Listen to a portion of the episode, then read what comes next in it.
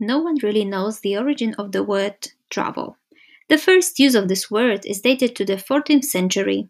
It may come from Middle English word travailen or travelen, which meant torment, journey, and labor.